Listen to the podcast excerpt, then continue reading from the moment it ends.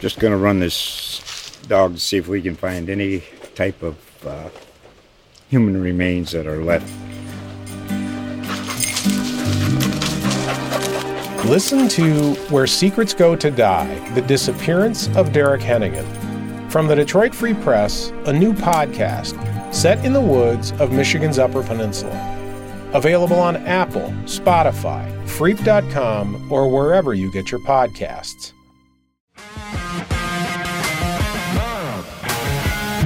Welcome to Under the Ring Pro Wrestling Conversations. My name is Phil Strum. On today's show, we're joined by one of the most influential people in pro wrestling history, the former president of WCW, Eric Bischoff. Eric's worked in executive positions in multiple companies in his long career. He also had a period where he served as an entertainment executive doing reality shows and things like that.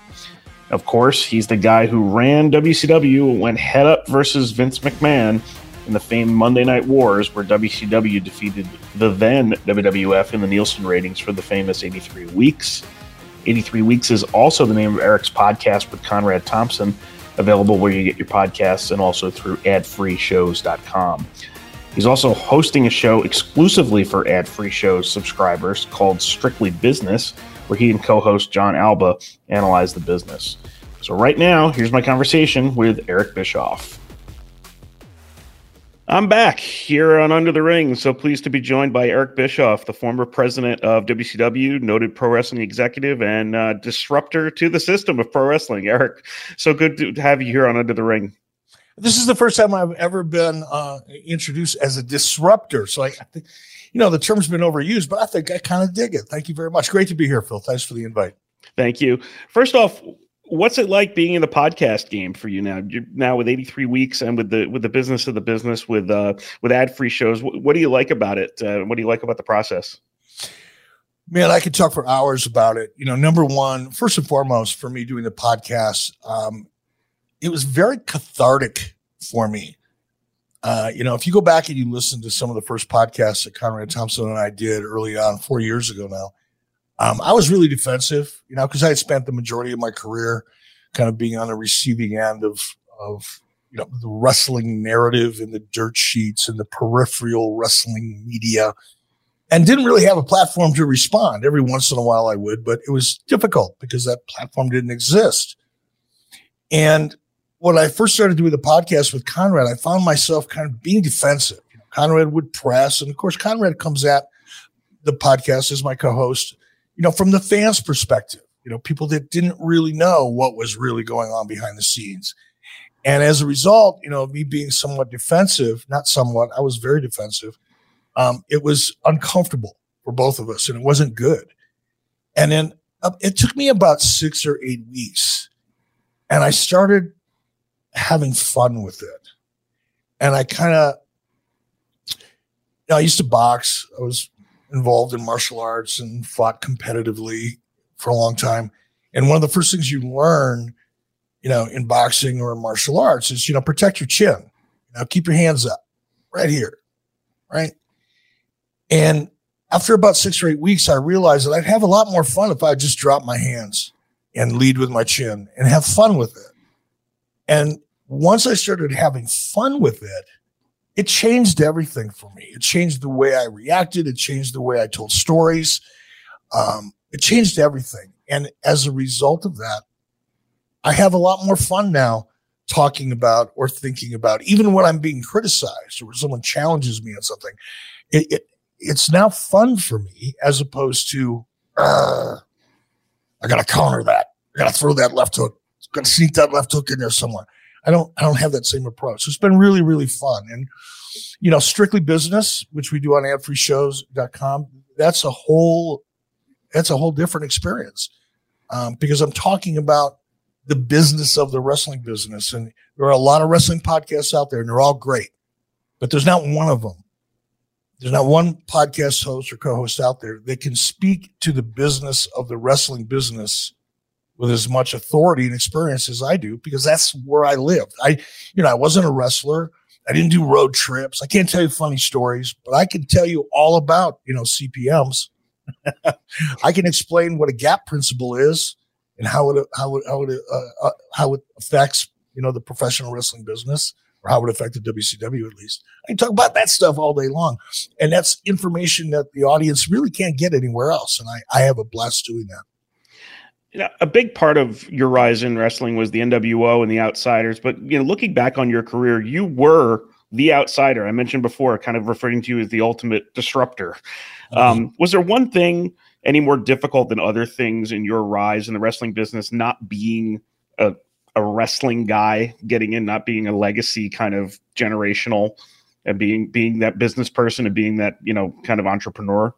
No, the, the truth is, had I been more of a traditional, had I come from a, a, more traditional kind of wrestling, you know, family or genealogy, I probably would have never had the opportunity that I did in Turner Broadcasting. Turner Broadcasting was looking for somebody who wasn't a quote unquote wrestling guy. They had experimented with wrestling guys, you know, Dusty Rhodes, Bill Watts, um, before me, and Ole Anderson, not, not necessarily as a, a manager in the company, but he had a lot of input. And Turner decided back in 1993, after the Bill Watts disaster, that they wanted somebody that they wanted an executive to run WCW that had a television background and a business background, not necessarily a wrestling background. Of course, my wrestling experience, I came to WCW from the AWA. I, I, I my first job in the wrestling industry was in television syndication which means I had to learn all about ad sales. I had to learn about ratings and and and how to sell wrestling to people who weren't necessarily excited about the wrestling product. And in order to do that, you have to understand the business of the wrestling business and why it can benefit a television station in syndication. So learning the business from the ground up, I learned, you know, production simply because I was fascinated by it and I had access to it. So I was an intern while I was, you know, running sales and syndication for the AWA. In the evenings, I would sit in during post production sessions and learn how to edit, learn how to mix. Um, I ran dub machines. I often spent weekends, you know, dubbing tapes, you know, and and and, and I, I learned that from the ground up. I, I went from that to, you know, running a camera and and shooting interviews in production.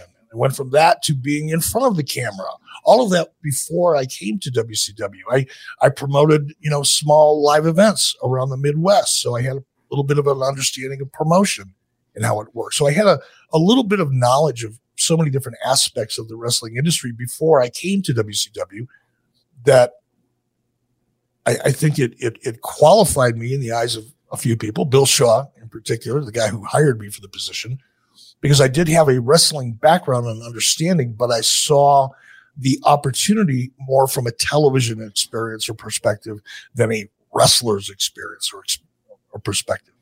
Right, right. It, it, to me, WCW gets talked about plenty about what happened at the end of it, but you know, looking, you know, researching for this episode, the legacy of WCW, it, to me, you changed the format of TV wrestling mm-hmm. permanently. You changed the format of pay per view permanently and everyone in wrestling made a lot more money than they probably should have had WCW not existed. What what to you is the legacy of of what you accomplished in WCW? Well, I think you you know you touched on it. Uh, innovation.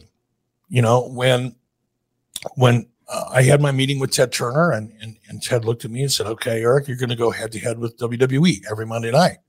Didn't expect that. I didn't want that. Had never thought about that. Wasn't on my list of things to do it, it, it blindsided me. But when I walked out of Ted's office, before I even got to my own office, um, I was in the CNN Center. There was a bridge across the north side of the CNN Center and the south side of CNN Center, overlooking the atrium and the food court and the retail shops and all that in CNN. And I stopped on that bridge and had a conversation with myself in my head. And I knew right then in that moment that the only way that I was going to be successful was to be different than WWE. And I finished my walk back to my office and I sat down with a pen and paper and I made a list of all the ways I could be different than WWE. And at the very top of that list was to go live. WWE was taped. All right, I'm going live. I've always believed that live television is better than tape television anyway, but now I had a reason to do it and and I could justify it because it's more expensive. I think you know changing up the format to a live format is one thing. Gradually introducing more reality based storylines, which I, the obvious one is the NWO, but there were others. Uh, I think introducing the luchadors and the cruiserweight division was a massive, massive change in the industry, highlighting people that typically were overlooked in professional wrestling at that time, bringing in the luchadors from Mexico and a lot of the Japanese. Other people had done it before me with, with regard to, you know, Japanese wrestlers for sure. But I made them a part of the storyline. They weren't just a attraction, you know, once or twice a year. The cruiserweight division became the mainstay and a critical part of the success of Nitro. And what do we see today? We'll take a look at AEW. There's probably very few people there that tip the scales over 200 pounds. A lot of that had to do with the way the cruiserweight division was presented and accepted and became a thing back in the mid 90s. So I think all of those things are important things, but all of it, if you had to pick one word to, to kind of describe it, it would just be innovation.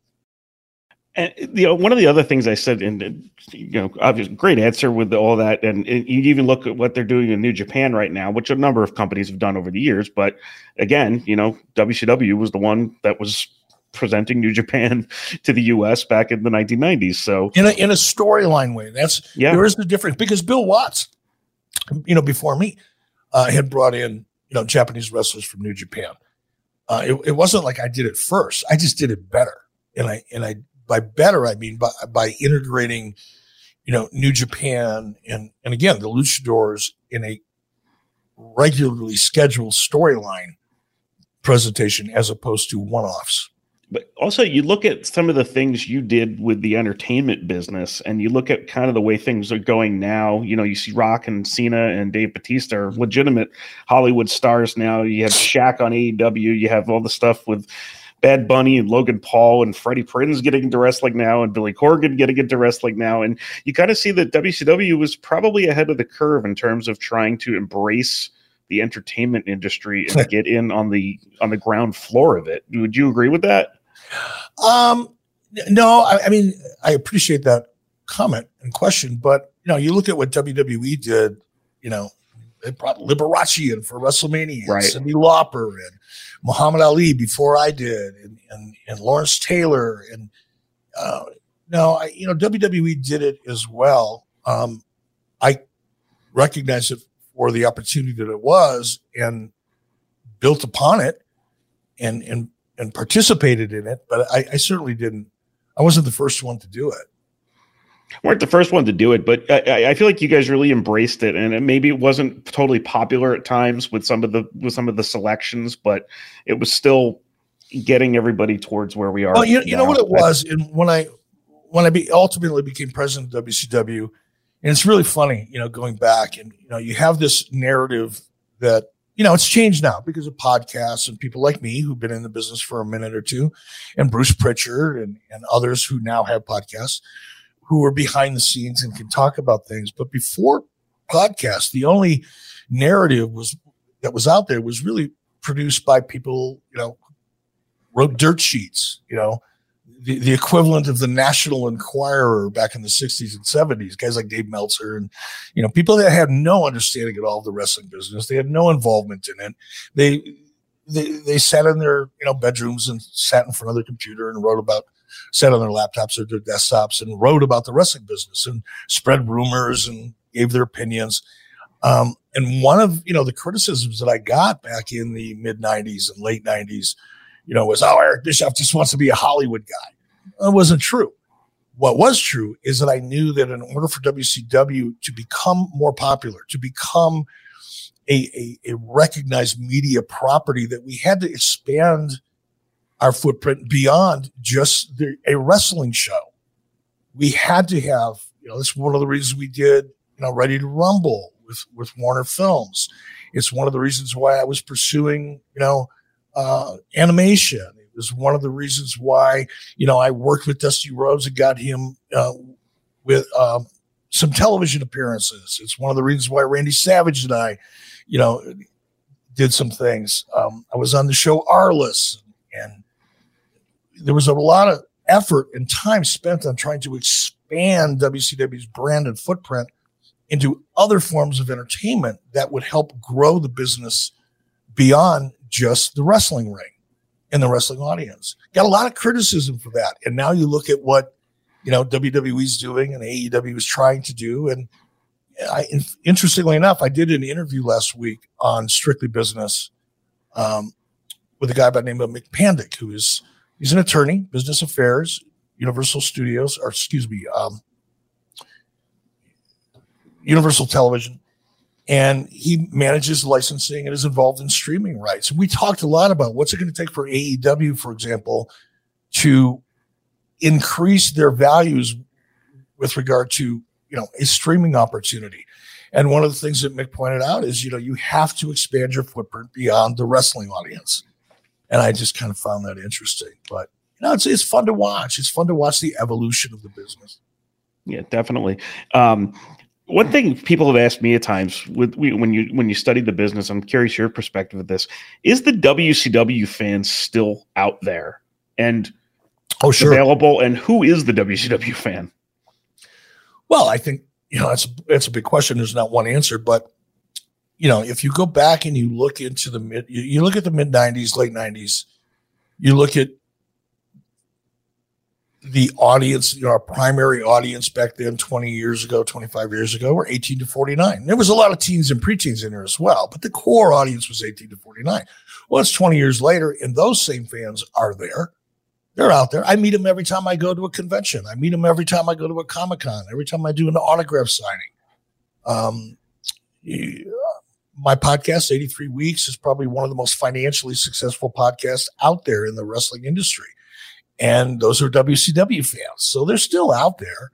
I meet them in person. I talk to them on my on my podcasts every week. I interact with them on social media all the time. So they're still out there. Who are they? The, they were WWE fans as well. They were wrestling fans. They just happened for a period of a couple of years to prefer WCW because of the nature of our programming, the way it was presented versus the way WWE was being presented at the time but they were wrestling fans in general. I think if you looked at the the hardest core of the core of the WCW audience, generationally they came from the southeast part of the United States.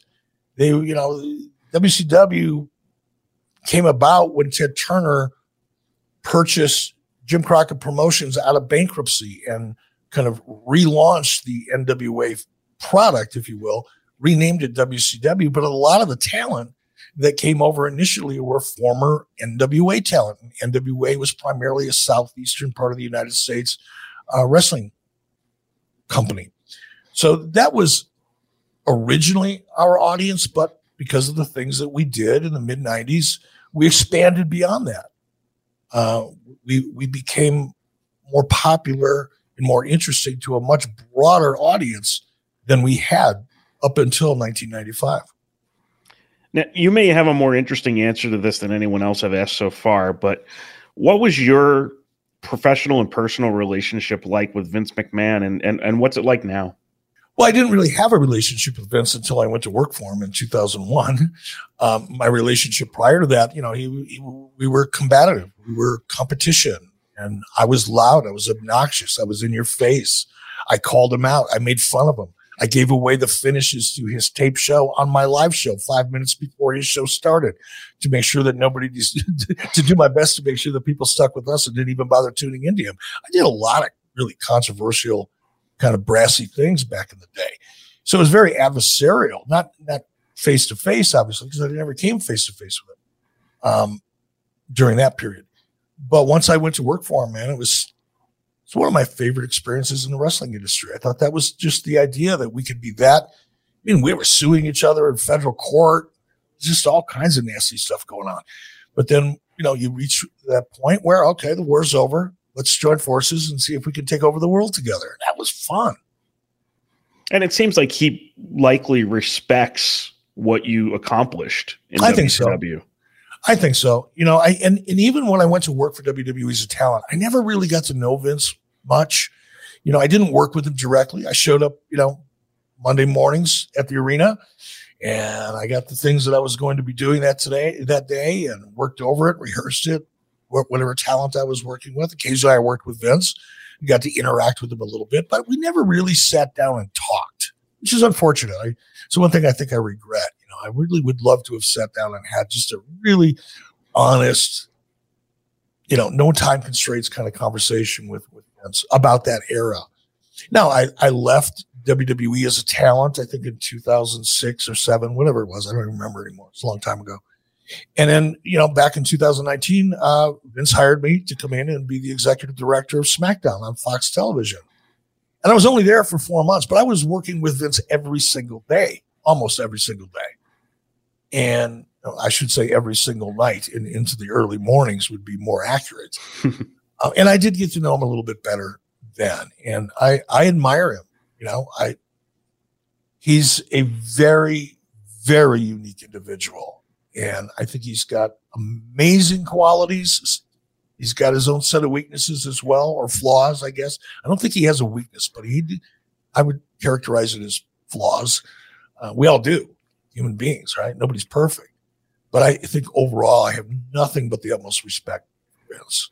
And I think there might be a price tag on whatever the highlights of that Eric Bischoff Vince McMahon summit of the Monday Night Wars might be in the future. Yeah, so. that would have that would have been fun, right? It would have been fun for the audience too, because it, now you know now we could have that conversation without the baggage of being defensive, kind of like I was when I first started the podcast with Conrad Thompson, eighty three weeks. I was defensive. Had Vince and I had that conversation even in two thousand one or two thousand two, it might have been a different conversation Whereas now I think we can both look back and and appreciate the competition and appreciate the things that we each did to compete with each other and in the process elevate the entire industry. Any any interesting interactions with Ted Turner outside of that famous meeting where uh, where Nitro was conceived? No, that was you know that that was it, man. That was, that was, I mean, I interacted with Ted beyond that, obviously. Ted would call my office every Tuesday afternoon when the ratings came in for Monday night. And uh, it was always a great conversation. And we laughed and we joked and we high fived over the phone. But I didn't really spend a lot of FaceTime with Ted. Um, I didn't report directly to Ted. So my, my interactions with him were, again, Tuesday afternoons and, and, and a couple different meetings when it when it came to really big decisions that had to be made that Ted had to voice an opinion on or make a decision on. Be a better way to say it. Now you had a unique view of wrestling, both from the creative side and the business side. Is there any any person who is the most creative person you've met in wrestling, and and why? And is there anyone you, you always kind of thought could do it, but but kind of didn't do it? Well, I mean, I think from a a there's no simple an- or one answer to that or simple answer to that. I think when it when it came to creative and psychology, because to me they're they're the same thing, right? People talk all the time about oh WWE creative or AEW creative, and I do that too. I make that mistake. Creative is really psychology. It's it's you cannot have great creative without great psychology. Just like you can't have a great movie without great psychology. The psychology in a movie is kind of more in a traditional script format, act one, act two, act three, the hero's journey kind of idea. Um, but Scott Hall, you know, when Scott Hall was engaged and in the right frame of mind, Scott Hall was one of the most creative people I ever worked with. I mean, there were times that I would sit back and listen to Scott kind of explaining an idea or vision. And it's like, whoa, this guy gets it. He got it in the ring. He could do more in a ring with a simple hand gesture than most people could in a 20 minute match. He could achieve more by the way he looked in the camera standing outside the ring than most people could, you know, inside the ring. Scott was amazing. Scott had challenges. Scott had baggage, and oftentimes those challenges and that baggage got in the way but if I had to pick one person who I think was one of the most creative people that I've worked with, it would be Scott Hall. But there were others. You know, Hulk Hogan, you know, Hulk has a reputation and a narrative because he's been in the business for so long. And, you know, a lot of people would be critical of his in ring wrestling ability, but Hulk knew how to manipulate the audience in, in a way that got the reaction and the emotion Yep. from that audience in a way that very few people have to this day. Um, Hulk was right up there too. And I know that sounds, it'll sound funny to today's listeners and audience who've never worked with Hulk, who didn't really see what Hulk could do with the crowd, how he could get them in the palm of his hand and manipulate them and, and, and get the emotion out of them that made the show so exciting from a live perspective in the venue, as well as how it registered on television and engaged the, the television audience as well. It's funny because I always tell people that I think that Hulk Hogan is one of the greatest workers of all time, which gets a eye roll every time I say it. But you know, you watch his career, and you got a six foot eight or whatever, three hundred and ten pound guy making everyone believe that you know he is going to ge- get beaten for about ninety five percent of any match, and that's work. That's work. That's understanding the audience and understanding the crowd that you're in front of. Well, t- today, you know, again, and, I don't want to be one of those old men shouting at the clouds characters, but you know, the word work, you know, with, with, with social media and so many people, you know, using wrestling terminology that they really don't understand. Um, they just read about it and make it part of their own vernacular and makes it sound like they know what they're talking about. But you know, Hulk used to say the greatest worker in the business is the one that makes the most money. And, you know, I don't know that you could probably pick any number of talents from Rock to John Cena to even Steve Austin. Steve Austin, because of his injuries. Steve Austin, before his injuries, you know, peak WCW, uh, was phenomenal performer inside of the ring, but injuries slowed him down. And he had to learn how to work around those injuries because he couldn't do a lot of the really, really amazing things that he had been capable of doing, but he made the most money. It wasn't that he was the greatest worker in the ring, but he was the greatest worker in the business at that time. You know, is anybody going to compare Rock to Eddie Guerrero? I don't think so. Eddie Guerrero, if you talk to wrestling fans today, was one of the greatest workers of all time because of his uh, his presentation in the ring. That's what today's fans, especially in social media, define as a worker is your physical presentation in the ring. But I would say that uh, Eddie wasn't even a fraction of the worker that Rock was when it came to making money, obviously.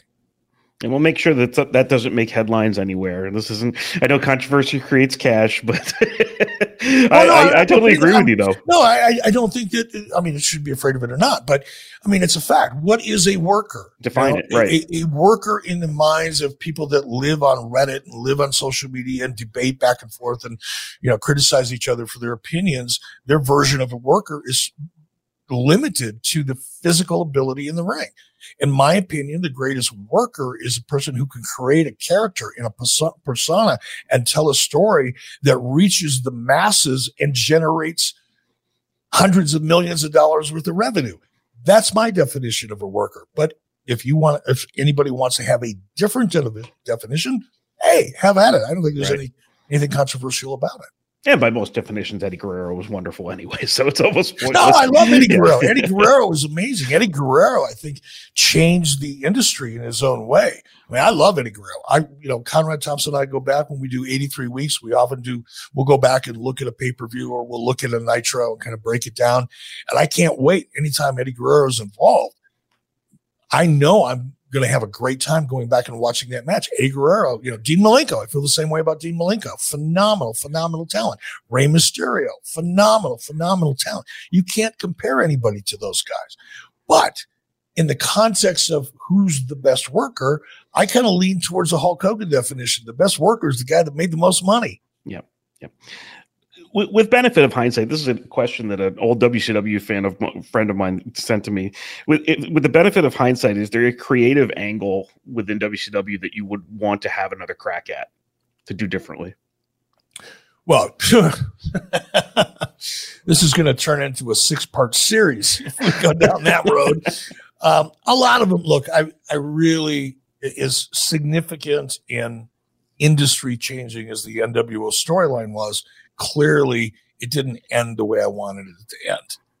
I mean, it was the the, the wrestling version of, uh, gosh, what was that television series that was out for a while about the guy who was a kind of a uh, a, a, closet um, killer, um, psychopath, you know, good guy during the day, bad guy at night. Dexter. Okay. Dexter was a phenomenal series, right? Everybody loved that episode. Couldn't wait to see the next episode. And the ending sucked it it people were angry about the ending of the of the Dexter series, and I kind you know the NWO was the wrestling version of Dexter, if you will. So yeah, I'd love to have a chance to go back and and take another crack at that under different circumstances, but I don't think about that that much. You know, I don't I don't reflect on the past hardly at all. Okay. And what, you know, with your current uh, podcast, looking at the business, what interests you the most about the current product right now? It's a tough one. Um, and I try to explain this because I get a lot of heat, you know, when I express my opinion. You? And, no. I, and, and, and so people don't understand, you know, I don't watch wrestling the way 99% of the people that watch wrestling watch wrestling. I look at wrestling from the business perspective. And I love watching the evolution of the business. I love watching the creative and, and, and the presentation of the product and how it conforms to the industry trends. Television has changed. You can't do things on television today. We couldn't get away with two thirds of the things, or two, probably more than that, 80% of the things that the WWE did back during the Monday Night Wars, they couldn't get away with today. This, the industry has changed, but it's evolved. It, it's found its way to survive and prosper and grow. And I love looking for and analyzing those changes and how they meet the challenges of a new entertainment environment. All right, we're going to move to something we've been calling the three count. It's going to be three quick questions and your responses. So here we go.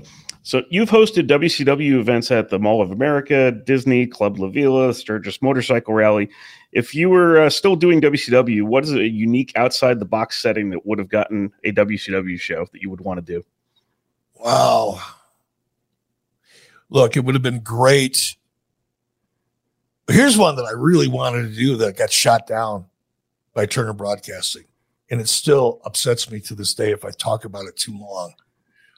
But back in 1999, in probably the summer of 99, midsummer, um, I had a meeting with Gene Simmons of KISS, and we agreed to create and co promote KISS slash WCW merchandise. And part of that was to create Kiss like characters. It's where the demon came from. Yep. Gene was very excited about it. So was I. And we were making progress, making good progress. I brought Kiss in and they were part of a live show in Las Vegas um, that I got a lot of criticism for, by the way, of course. Um, but the goal and, and the strategy was to have a pay per view on December 31st, 1999 and if you remember back then, you might have been too young. I don't know how old you are, but everybody was so afraid of what was going to happen at the turn of the century. People thought that planes were going to fall out of the sky, computers were going to shut down, the energy infrastructure was going to collapse, the world was going to come to an end, you know, at the stroke of midnight, right? And I thought, wow, what a great time to have a pay per view. So I had talked to um, the people down in Tempe, Arizona uh, and we were going to do a big wrestling. It was going to be a Kiss concert on one end of the field and a wrestling event on the other end of the field on December 31st. And the match was going to end at the stroke of midnight Pacific time. And I really, really wanted, Gene wanted to do it. Now we thought it would be a great. So we'd open up with a Kiss song. We'd go down to the other end of the field in the end zone, and we'd have a wrestling match. We'd come out of the match, we'd go back to the other end of the end zone, have another song from Kiss, and it would be that for like two and a half or three hours. And I got shut down because too many people didn't want to work on New Year's Eve. because it was over the Christmas holidays and it was New Year's Eve, and a lot of the production people involved put up a fight and didn't want to do it and complained to Turner Broadcasting, and I got shut down. I would have loved to have done that. Love to have done that. All right. Other than Wayne, who was your favorite character on the original version of the Wonder Years and why? Mm.